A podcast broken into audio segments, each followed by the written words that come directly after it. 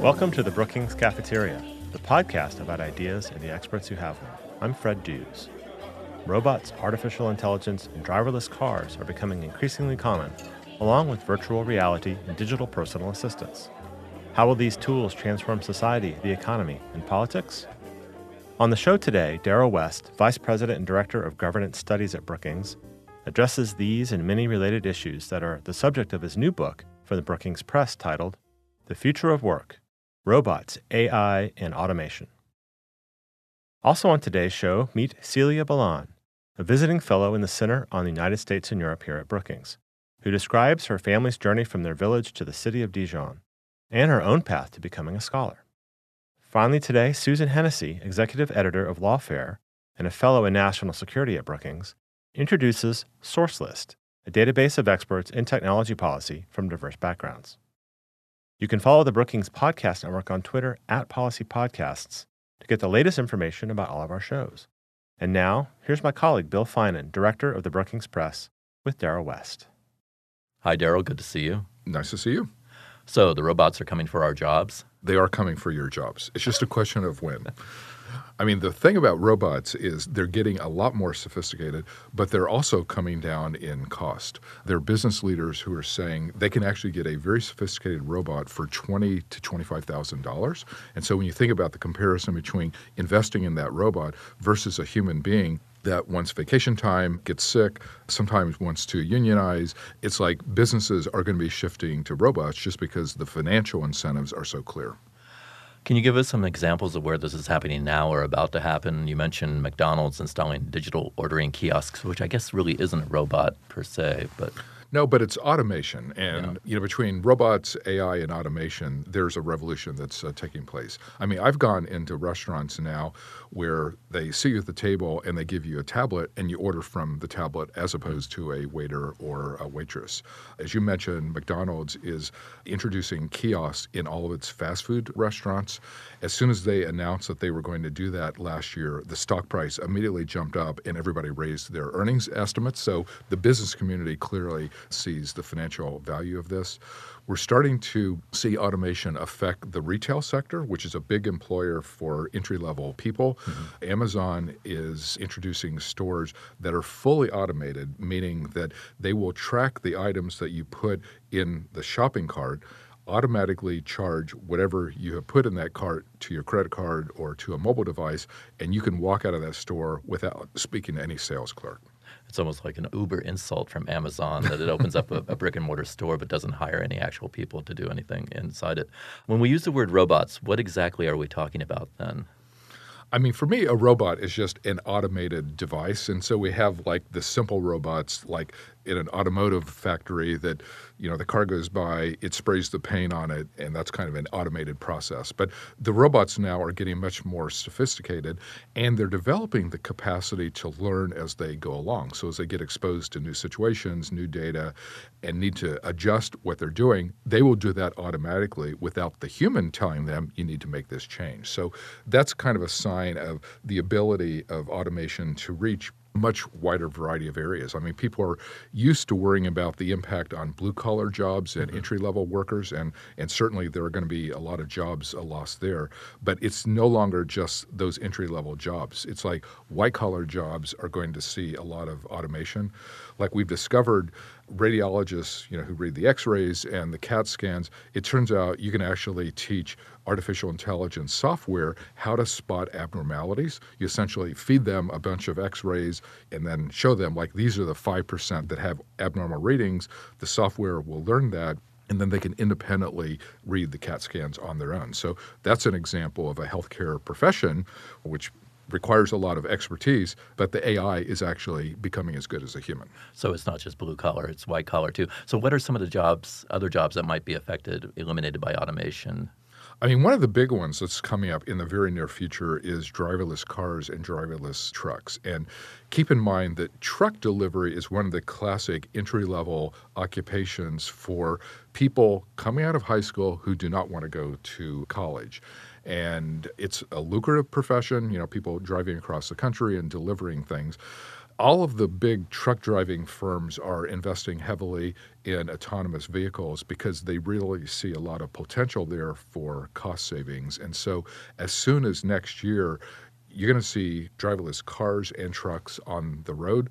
They're probably going to first develop in specialty areas, so truck delivery systems will be a big part. The ride sharing services, the Lyfts and the Ubers of the mm-hmm. world are racing forward in this area car driving services for the elderly and the disabled also are going to be a big market. So that's where it's going to take off, and then it'll slowly diffuse to the consumer market out of that. So the pedestrian fatality in Arizona with the uh, was it Uber? It was uh, Uber, Uber, yes. With its autonomous car, that shouldn't be taken as an example of that this learning curve for automated cars is going to be steeper than we thought it was. The forensics on that have been done, and we already know what the problem was, and it can be fixed going forward. I mean, Uber is investigating exactly what went wrong in that situation, and they are making the adjustments. I don't think that's going to significantly slow the rollout. I mean, Uber, for example, already has ordered 24,000 driverless cars for delivery starting in 2019. They are moving ahead with that. Okay. All the automotive companies are investing billions in this uh, technology because what they see is people are actually becoming less likely to buy cars, and especially young people are not buying cars anymore. So they understand their market is changing. The ride sharing services are taking off. And so they need to develop this new market of driverless cars. Otherwise, they're going to have big financial problems. And just to put a positive interlude in here for those of us who are worried about this, what job categories are probably safe from automation? Any job involving data is a guaranteed ticket to a good job and making a lot of money. Digital technology is generating billions of bits of data, and we need a capacity to analyze the data, make sense of it, and to figure out how to integrate real time data in actual decisions so we can actually improve the choices that we make. So, anything related to data, computer design, software, there's a humanities element in the sense that we need to figure out how to design technology products so they're usable. I mean, Stephen Jobs didn't always have the best technology, but he always had the best designed mm. products, and that's one of the reasons you know Apple did so well as a company. And so the technology companies are looking for humanities people who have those design skills to make their products usable. So it's not just robots, of course, as you point out in the book, that are going to lead to this revolution in work. You also discuss AI, the Internet of Things. What can we expect to see in AI? And before you tell us that, can you explain just what you mean by AI, artificial intelligence? Artificial intelligence are just automated software systems that can analyze data and then make decisions based on that. So, an example in the finance area is about half of the stock trades in America today are done by machines. They're automated. It's not human stock brokers and traders who are making the trades, it's automated systems mm-hmm. that are doing that. People are using AI in terms of fraud detection. Like you can look at a bunch of financial transactions and figure out what are the outliers, what are the things that look abnormal compared to the whole group. So we're seeing AI applications in finance, in healthcare, through the radiology example uh, mm-hmm. uh, that I gave. The criminal justice system is trying to incorporate AI in sentencing decisions. There are a lot of school systems that when people have to apply for a particular charter school, there are AI systems that kind of aggregate the multitude of factors that go into that, and then that helps with the assignment patterns to particular schools. So it's really becoming widespread across every sector. I have to say, AI has me a little worried because we were just talking about jobs. You mentioned in a book a survey of researchers from Yale and Oxford who say that there's a 50% chance of AI, that is artificial intelligence, outperforming humans in all tasks in 45 years and of automating all human jobs in 120 years. Granted, that's a century from now, but all human jobs. Well, the pace of technology innovation is taking off. I mean, you know, we've been living the internet era for almost 30 years now. And so people kind of falsely assume that a lot of the technology that's going to be created has already been created. And that's actually not the case. Like, we're in the first inning of technology innovation, but over the next five to 10 years, I think people are going to be genuinely shocked how fast the automation comes in, the new technologies that are going to be developed. I mean, just think about what has happened with smartphones and you know how recently we have come to use them and now everybody relies on them for a wide variety of things digital assistants are going to become much more prevalent the alexas the google homes of the world people are going to rely on them to pay bills, order pizzas, and kind of arrange their personal lives. So it's like all these things are coming together and you know, it could produce a future that is amazing. We actually may reach some type of utopia, or it could go entirely the other area and become a complete dystopia. And we'll come to what that future might be in, in, a moment or so. You also write about the Internet of Things. That's the third component here in the automation of work. That's everything from the $300 toothbrush with Bluetooth and an app for it to the thermostat in the house, right? Yes. There are going to be sensors that help people in a lot of different areas. For example, in most urban areas, the big problem is parking. And there have been some studies that have estimated that up to 30% of the traffic congestion in major cities is people circling the block to try and find that open parking place. Well, there's an app for that. You know, there are going to be sensors for parking places and spots that are open in garages that'll tell you like when you want to go to a particular location, like this is the spot in the garage where you can park. So it's going to save people a lot of time and it's going to help in terms of energy management as well. There are going to be sensors for all sorts of things. There are going to be remote monitoring devices in healthcare that can record your vital signs and other aspects of your health those devices will electronically submit that to your physician, and the physician then can become proactive, like as opposed to waiting for you to come to the office and say, I have this pain and what do I do about it? The physician can use those data to monitor your health and kind of spot an abnormality like in your heart rate or you know having breathing difficulties? If you're a senior citizen is your walking become a little unstable so that you're at risk of falling? So there are going to be lots of ways in which those types of sensors are going to be linked together in a way that's really going to help people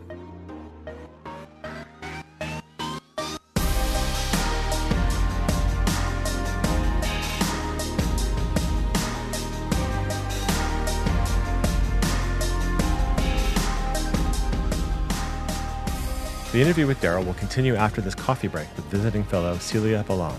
Stay tuned to the end to find out her book recommendation.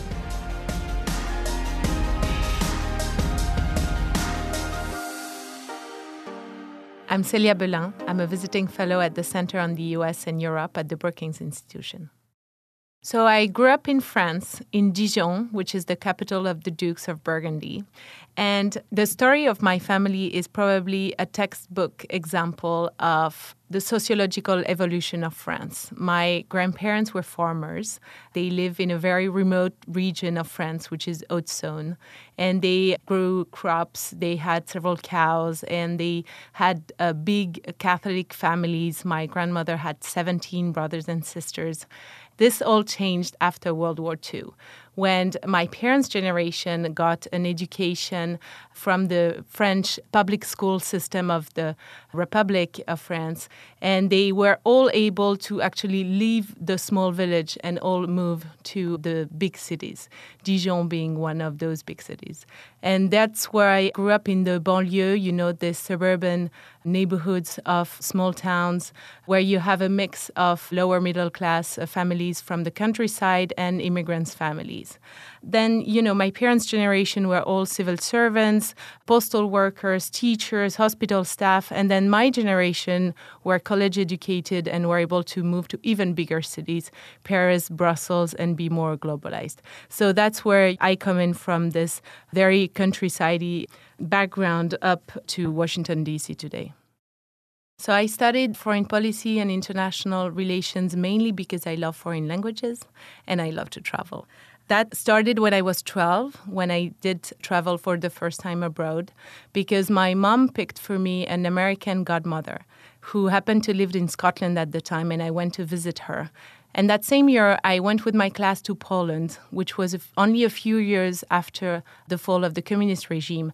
And it was such an interesting and different country in my young teenager's eyes that I got fascinated in the idea of traveling and studying other cultures abroad. And later, thanks to you know the European Union, I got to travel to Spain for an Erasmus of one year, and continuing with discovering foreign cultures, I ended up in 2003 at the French consulate in Chicago, right at the time of the French American dispute over the Iraq War. At the time, as an intern, I was in charge of opening the hate mail that was received by the consulate.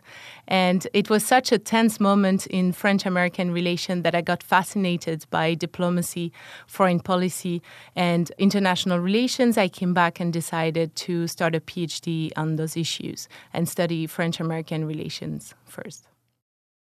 So I believe that today we're at a turning point. We're at the moment when the world needs to decide between power confrontation and the more collaborative route that we had taken over the past 30 years. For those who reject that collaborative path, it is based on the conviction that today power is the only way to regulate challenges for the better rather than laws, international law, or norms. Yet, I do believe that most of the pressing international issues like climate change, like uh, reversing poverty, like building a just globalization, for example, can only be dealt with in a collaborative manner within a multilateral framework, but also with the help of civil societies and the power of individuals.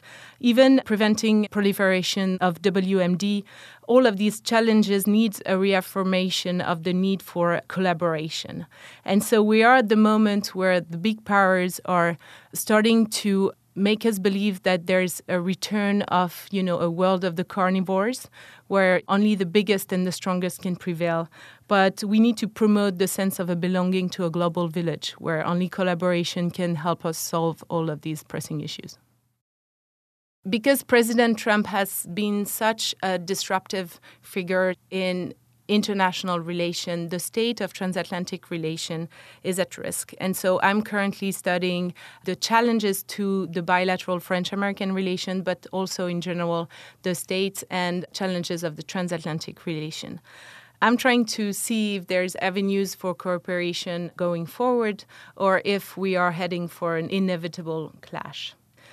I am also working on a pet project of mine, which is I'm studying the demise of the European left comparatively, looking at what happened to social democracy within European democracies in the past 30 years.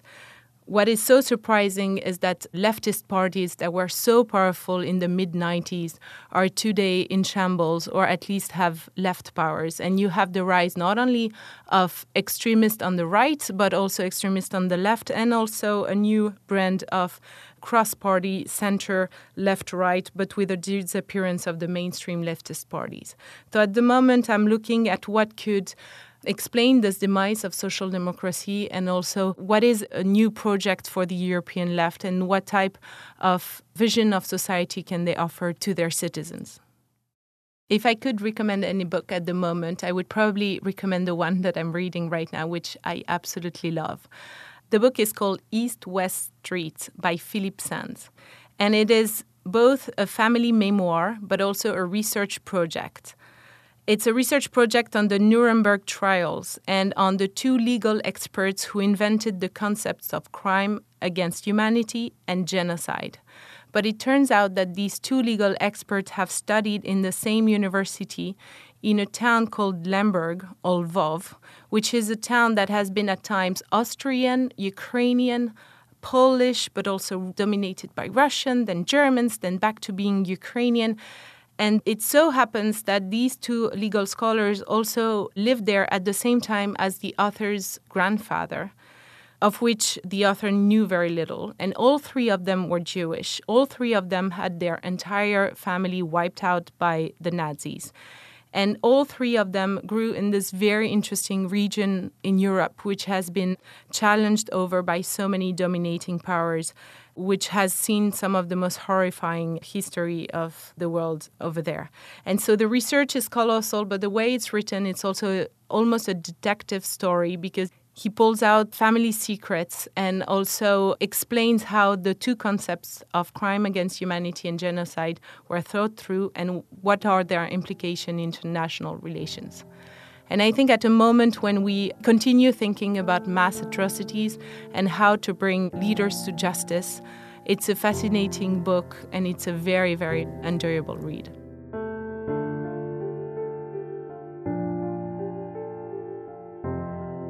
And now back to Bill Finan and Darrell West.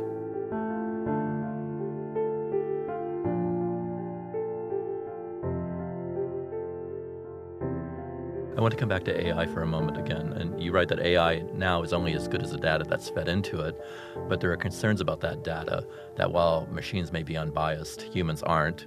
And it is us humans who collect that data first, and there can be problems with the collection of that data. Can you talk about what this means?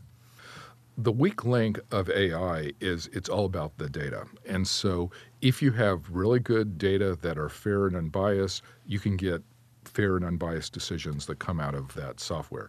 But the problem is a lot of our data are messy. We have data that are biased or prejudicial in mm-hmm. some respects. In the finance area, you know, banks often have been accused of redlining people in terms of denying access to credit in poor communities or among the minority neighborhoods. And so to the extent that the data reflect historic injustices, the AI is at risk of perpetuating those types of injustices. So, the one thing we have to be careful about with AI is to make sure that the data are fair minded. So, as an example of this, facial recognition software has gotten really good. Like, it can look at an image and basically figure out that it's you. But what some of the experiments have already shown is a lot of the pictures that get fed into facial recognition software to train them are basically pictures of Caucasians.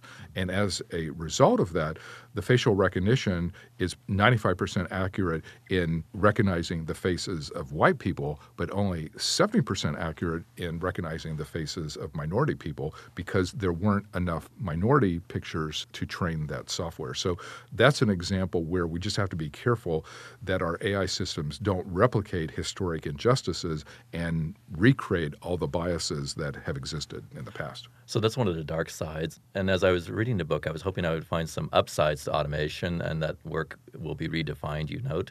But it's not going to be a new age of leisure time and an end to the nine to five workday, it seems. Economic dislocation, I'm the term that economists probably will use to describe this, seems too antiseptic a term to capture what you spell out in this book it's fundamental economic disruption that's going to uh, take place. I mean, there's certainly going to be new types of jobs that get created, but it's going to be a messy transition period in which many Americans are not going to have the skills necessary for those new jobs. So it's going to require a lot of retraining. There's the risk that many people will get left behind. Mean, if you look at the national unemployment rate, like right now we have a 3.9% unemployment, but if you look at young black men, it's 30%. So we already have lots of inequities. Technology may actually make those inequities much worse among young people, among women, among people of color. And so we just have to be careful during this transition period that we help the workers who are being left behind. We don't want to end up in a situation like Syria or Iraq where you basically have a 30% or more unemployment rate among young men, and they basically have nothing to do. They have no hope. They're not going to get a job. Like those situations are always unstable. There's a lot of chaos. There's a tendency towards violence. So that's been a problem of the developing world. What we don't want to happen in the developed world is essentially we move towards that kind of model because that would just be very unstable and unhappy for way too many people. And this takes us to what I think is at the heart of your new book, which is the concern with the state government and how it deals with and reacts to what you are calling a mega change in the way people lead their lives. You, in fact, issue a warning. Unless there's a more effective governance, the process of conflict resolution will prove quite contentious over the next few decades and could undermine democratic systems of government. What are the factors that lead you to that dark prospect? Well, the analogy I like to make is if you go back 100 years, the United States faced a fundamental transition from an agrarian economy to an industrial economy. It was a messy time period. It took 30 years or more to kind of work through those things.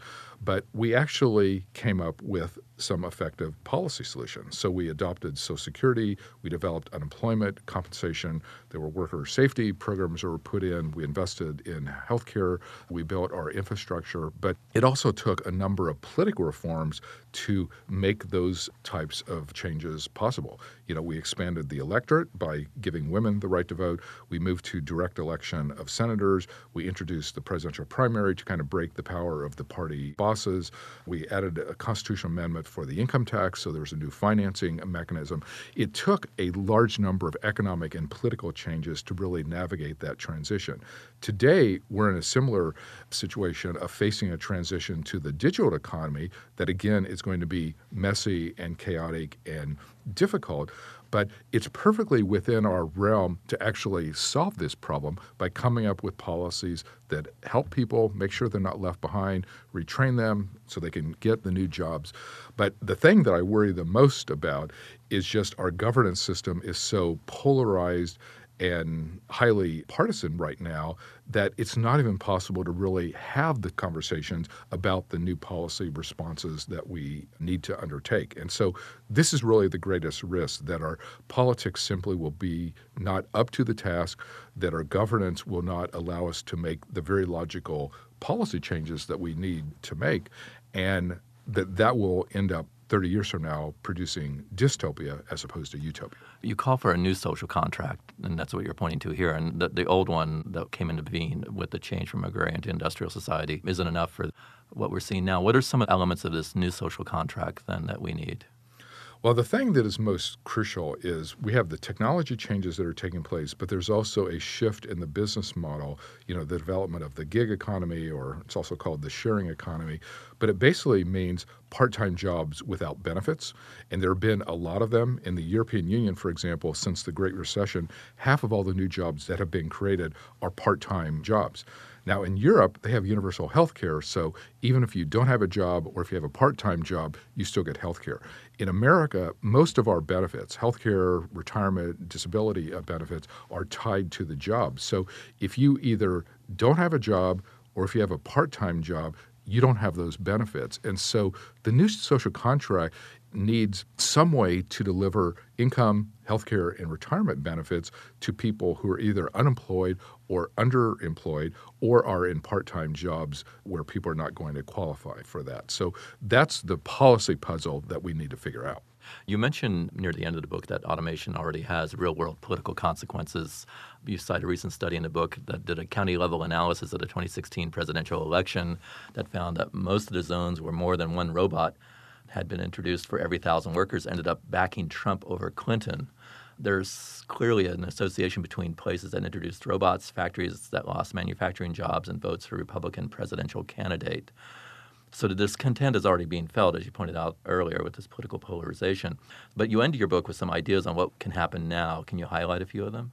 You know, whenever people are nervous economically, either for themselves or for their friends and family members and children, there are political consequences. And so I think it's no accident that we got Donald Trump in this particular era. I mean, he pointed to the disruptions based on lost manufacturing jobs and bad trade deals, but the economic changes are actually much broader than that. He actually underestimates the disruption that's taking place because it's really going to cut across every sector. It's not just a, a, manufacturing or a trade issue. So, what we need to guard against is that we don't end up in a situation where the economic anxiety produces what I like to call Trumpism on steroids, meaning Trump is actually not an aberration, but the anxiety produces a lot of discontent, mistrust of major political institutions, and you have a series of populist politicians who come around to take advantage of that. And a big part of the political problem right now is the geographic inequities, because we basically have a situation where there's a lot of economic prosperity on the East Coast and on the West Coast, but not too much in between our political system is based on geographic representation, we may end up in a situation where the prosperous areas have 30 senators and the not very prosperous areas have 70 senators.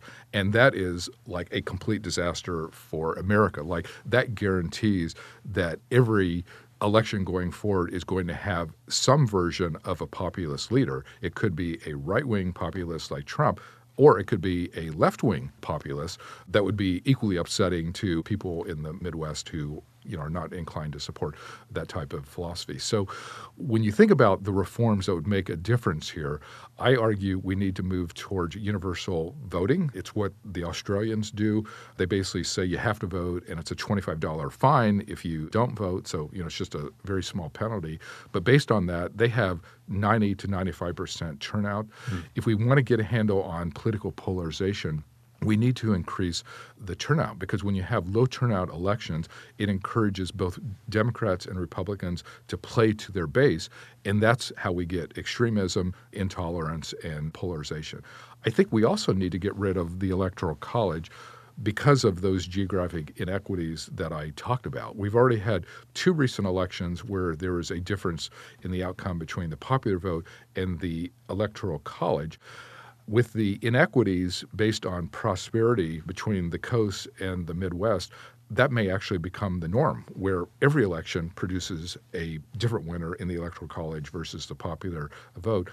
That will be a constitutional crisis if that happens all the time as opposed to sporadically, which has been the case in the past. So I think we need to really rethink some of these basic governance questions kind of recognizing that the accelerating technology is going to produce economic disruption, there's going to be anxiety, but if we don't have a system that can still make positive and constructive changes going forward, then our governance is going to produce very bad outcomes.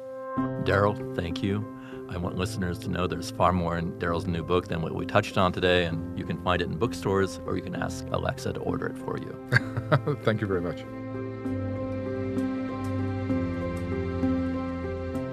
Once again, the book is The Future of Work Robots, AI, and Automation by Darrell West.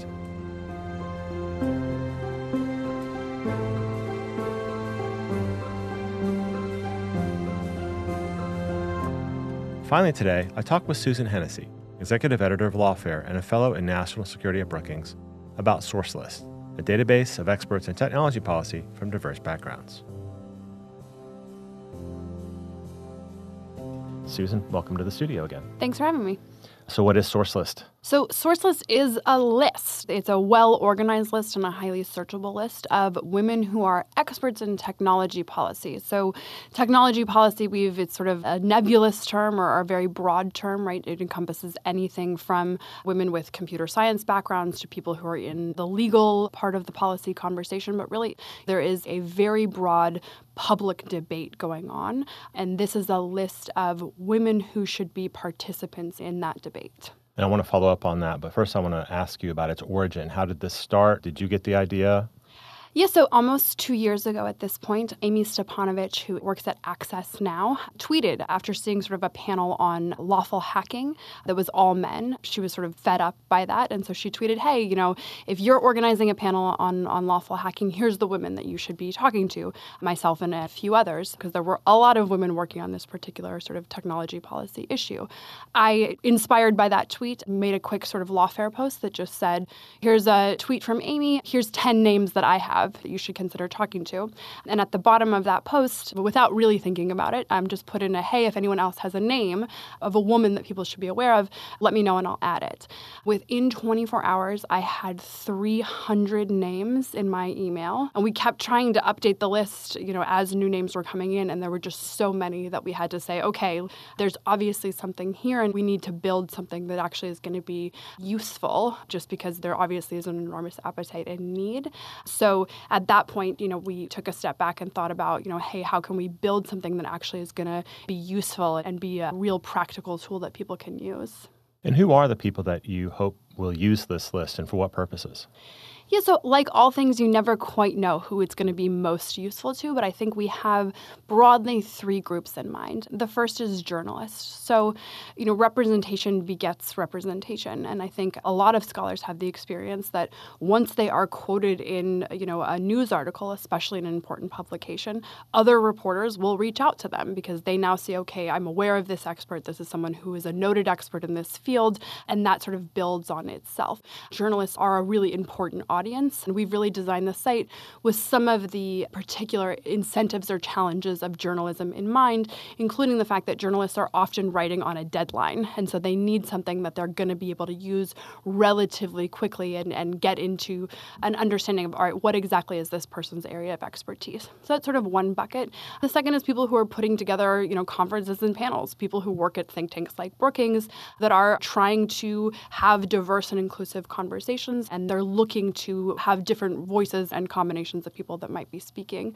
And then there's sort of a third category and that's, you know, there is a lot of need for substantive expertise. Um, you know, there are members of Congress that need briefings, um, you know, congressional testimony, the National Academy of Sciences, for example, that invite experts in to speak to decision makers about important policy questions. And they are also struggling. They're interested in having more diversity, better representation, but for whatever reason, they're also struggling to identify the right names. So that's another group that we're hoping this really might be a useful resource to. Now, there's a notion that we've all heard before that goes something like this. So, of course, technology experts who are men exceed the number of technology experts who are women in being quoted because perhaps there are more men than women in the technology field. So that you should focus on the pipeline that is creating technology experts who are women rather than trying to just select women to balance out your panels or your news stories. Can you address that concept? Yeah, so first, I think the answer is we've got to do everything at the same time, right? Yeah, we do need to think about how to get more women in STEM, more women into these fields in the first place. So I, I don't think that we're thinking about this as, oh, you know, this is the only area that should be focused on. We viewed this as one area in which we had value add. Look, if we were looking at conference panels in which, you know, the absolute best ideas were being represented and the best articulations and the sharpest articulations, and it just happened to be men, I think that argument might hold hold a little bit more water. The problem is that's not what's happening. What's happening is because of whatever forces are at play that are resulting in the underrepresentation of women, we are also missing some of the best ideas, some of the smartest voices at the same time. And so by excluding women, we are excluding ideas. And anyone who is a participant in this conversation and is a, a part of this community is aware of that because we've all sat in, in conferences and we've all listened to panels or read a quote in a newspaper article and thought, well, you're missing this other thing, or it should have been, you know, here's a better way to think about it. And so if what we were looking at right now was a fully representative and rich conversation, you know, maybe we could say, you know, we don't need diversity as window dressing, but diversity here, it's not just about, you know, do you have the equal number of men and women? It's are all ideas and are the best ideas being represented? And that's just not happening. So, how can people participate in this? How can they submit their own names or others' names to the list, and who vets the information? Yeah, so we've set it up so that people only sign up themselves, or if they work in an organization where they're empowered, they have authority to sign up other people. You know, we don't want people to end up being on a list if they don't want to be there, in part because this is about public engagement. So this is about media engagement. Not everybody is interested in that. So we want to make sure that this is an affirmative choice to be represented. So anyone who wants to be on the list um, should just go to sourcelist.org and there's a link to add your name. In terms of the vetting process, we aren't vetting who belongs on the list, who is an expert, right? We've stated what our criteria and intention is. I think the concern is that we're more likely to end up with women who actually are experts feeling like they shouldn't sign up on the list as opposed to people who aren't experts thinking their name belongs. And we're not overly concerned about that being a problem. So, in terms of sort of the vetting, we are doing some minimal vetting, you know, to ensure that the information is accurate, that it's a real person, you know, things like that. But really, this is about women experts that are self identifying, you know, themselves and their expertise and putting themselves out there to say, look, I, I should be part of this conversation and you should contact me. The first list that you launched is titled Women Plus, that's with a plus sign women in technology policy. Are there more lists coming, and what are you working on next? Yeah, so we had this concept of women plus. We originally had just sort of said women, and we wanted to make sure that we were being fully inclusive of underrepresented genders. And so we wanted to make sure that we weren't using terminology in a list intended to increase diversity that actually was going to harm full representation. So that's sort of the first list. We've structured the sites in sort of a domain subdomain format. So it's womenplus.sourcelist.org, you know, with the idea idea that, hey, if this idea works, we want to extend it to different forms of diversity, right? So another list might be racial or ethnic diversity, another list might be geographic diversity, right? International voices is another area, so non US perspectives. So there's a lot of different metrics of diversity that we could see what direction this is going in. We actually have a link on the site to say, hey, suggest our next list. We want to hear from practitioners in this community and participants in this community who is missing, what should the next list be? And so our hope is that we're going to take some of those ideas and see what other areas this might be useful and, and practical and high impact. Well, can you remind listeners again how to find Source List and also how to contact you and the list? So you just need to go to sourcelist.org and you can click on our first list there and also add yourself. And there's also a contact us button and buttons if there's any kind of changes to your individual profiles. So it's all right there. You just visit the site. And if you're a conference organizer or a journalist that are looking for women experts and more diverse voices, also go to the list and just click on find an expert. Well, Susan, I want to thank you for introducing Source List to our listeners. Appreciate Thanks for it. having me.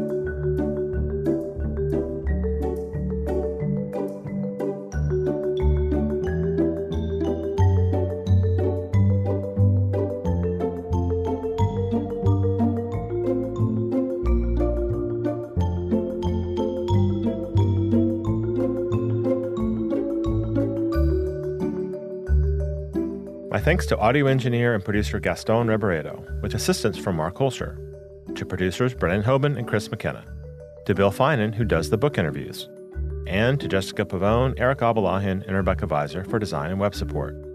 And finally, thanks to Camila Ramirez and David Nassar for their guidance and support.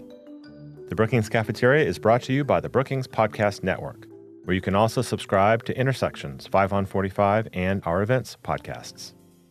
Email your questions and comments to me at bcp at brookings.edu. If you have a question for a scholar, include an audio file and I'll play it and the answer on the air. Follow us on Twitter at Policy Podcasts. You can subscribe to the Brookings Cafeteria on Apple Podcasts or wherever you get podcasts, and listen to it in all the usual places. If you go to Apple Podcasts, please rate and review the show. Visit us online at brookings.edu. Until next time, I'm Fred Dews.